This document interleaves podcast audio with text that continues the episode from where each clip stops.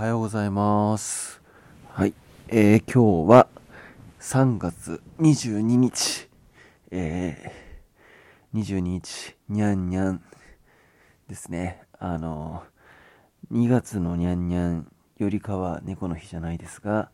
えー、今日も割と猫寄りな日ですね。え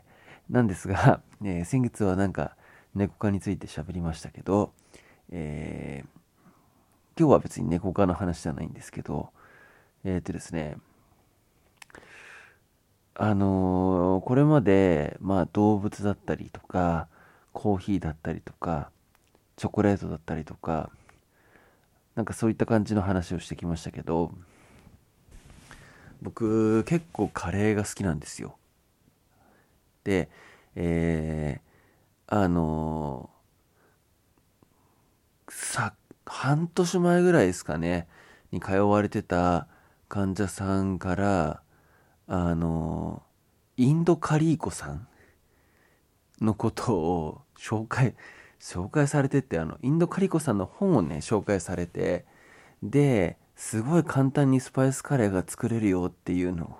言われて、で、僕は、その方は、そのインドカリーコさんの本を読んで、まあ、やってみてるって話をされてたんですけど、僕はそのネットで検索して、そしてそのインドカリーコさんの記事で、まあ、スパイスはこの割合で入れればいいですよっていうのを見て、で、それからそのね、書いてある記事通り作ってみたら、なんていうんですかね、結構現地カレー好きだったんですよ、今までも。なんですけど、あれ、自分で作ってもこんなに美味しく作れるんだっていうふうに思って、で、僕、じゃがいもが入ってるカレーが、なんていうか、そんなに好きじゃないというか、嫌いじゃないんですけど、特別こう、じゃがいもが入ってるカレーが好きっていうのがなくて、あの、ボテッとした感じのカレーよりも、サラサラカレーが昔から好きだったんですね。その点で言うと、そのまあスパイスカレーは小麦粉とかが入ってないので、結構サラサラ系なんですよ。で、なんだ、こっちの方が好みだし、いいなって思ってから、まあずっとそのスパイスカレーを作って食べてるんですけど、半年ってことないですね。もう1年以上か。1年以上、大体どんぐらいですかね。月に1回か2回は作って食べてっていう風な感じで、えーっとですね、ちょうどこの間の木曜日に作ってから、木、金、土、日って、まあ、4日間カレーを食べてたんですよ。はい。そしてですね、あのーで、こっからが本題なんですけど、あの、今日はですね、どういう話かっていうと、こう人の皮膚ってすごい高性能に作られてますよねっていうそういう話です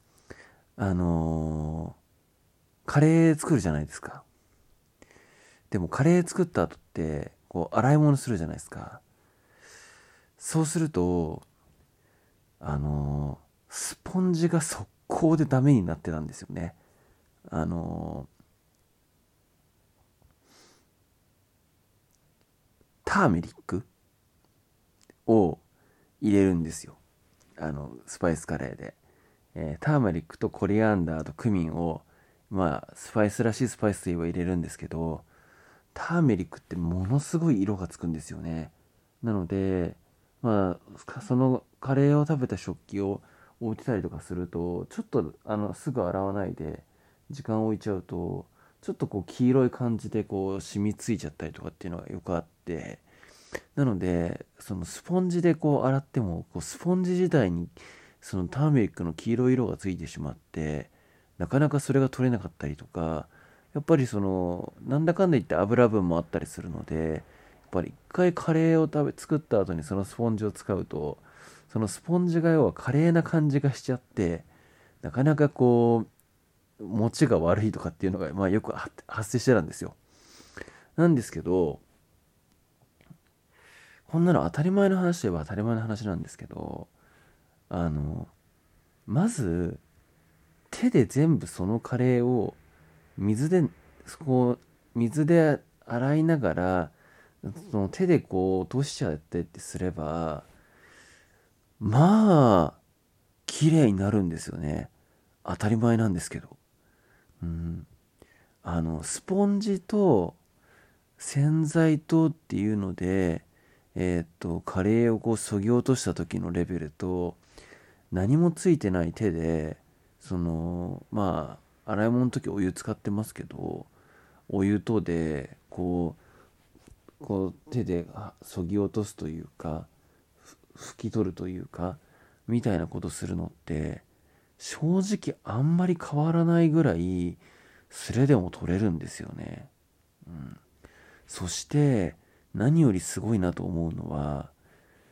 スポンジでそんなにしっかりカレーを拭き取ってしまったらスポンジにかなりこうカレーのそのスパイスの例えばターメリックだったりとかいろんな成分がま付着しちゃってその後洗剤でいくらクシュクシュやっても全然取れないのに手ってちょっと洗ったらすっかり綺麗になっちゃうんですよね。なんていうか当たり前なのかもしれないんですけどいろいろなこういう素材のものと比べた時にこんだけ優秀なものって人の肌以外なかなかないよなって思うんですよね。うん、やっぱりなんだかんだ言ってもまあ使っていく中で劣化しちゃうしまあ激落ちくんとかって本当に激落ちしますし激落ちくんが活躍するところが手でやれるかって言ったら何とも言えないと思うんですけどただ洗剤とかをほとんど使ってないであの水とその洗うものだけで戦わせた時かなり人の手っていい勝負するなと思うんですよね。そして使用した後の、まあ、現状復帰させる過程というかっていうのも人の肌っていうのはかなり元に戻るわけじゃないですか。よくできてますよね、うん、っていうのをまあここ数日カレーの洗い物をしていてあの改めて思って今日はそんなことを話してみました、うん、そう。でそしてこのことをついて話そうと思ってその時にちょっと考えてたんですけど考えてたというか思い出してああの時先生は何て言ってたのかなっていうふうに思ったんですけどあんまり正確に思い出せなかったんですけど、えー、僕がこ僕高校まで野球やってたんですけど野球やってた時のその顧問の先生がまあゴミ拾いだったりとかそういうことを積極的にやるんだよっていう風なのをまあ話してくれる先生だったんですね。でその先生が言われてたことで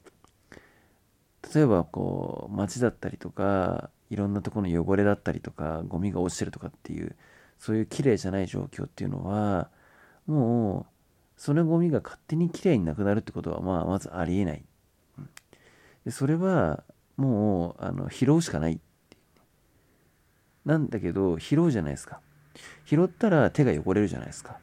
でも手は洗えば綺麗になるんだよっていうことを話されてたんですよ、うん、今なんか自分で言ってなんか全然感銘を受ける言葉じゃないんですけどなんか僕がその高校生の時にその先生からそういうニュアンスの話を聞いた時にああなるほどだなって本当に思ったんですよね。うん、まあ要は何て言うんですかね。うん、まあ面倒くさいなとかなんかちょっと自分の手が汚れるのが嫌だなとかって思って他のことまあそれをやらなかったりとか他の何かで代用したりってするけど結局その代用したものってなかなか持たなかったりするんですよね。でうまくいかなかったりすることもあるし。ただちょっと自分のところに対してまあね例えば手が汚れるだったりとか何か自分が一手間かけなきゃいけないだったりとかっていうことってその時めんどくさいなって思ったりするんですけど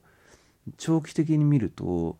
その方がよっぽど効率がいいじゃんだったりとかその方が早いじゃんだったりとか、うん、そういうことってあるよなっていうのを学生の時の自分はああなるほどねって思ったんですよね。うん、みたいなことをあの今日カレーのあの食べた後のお皿を洗いながらなんかまた改めて思い出した。そんな話でした。えー、今日のお話はこれでおしまいですえー、ちょっとねあのー、カレーの話からちょっとまとまってなく迷走した感がありましたが、え、またこんな感じで話していきますので次回もよろしければ聞いてください。はい、お聴きいただきありがとうございました。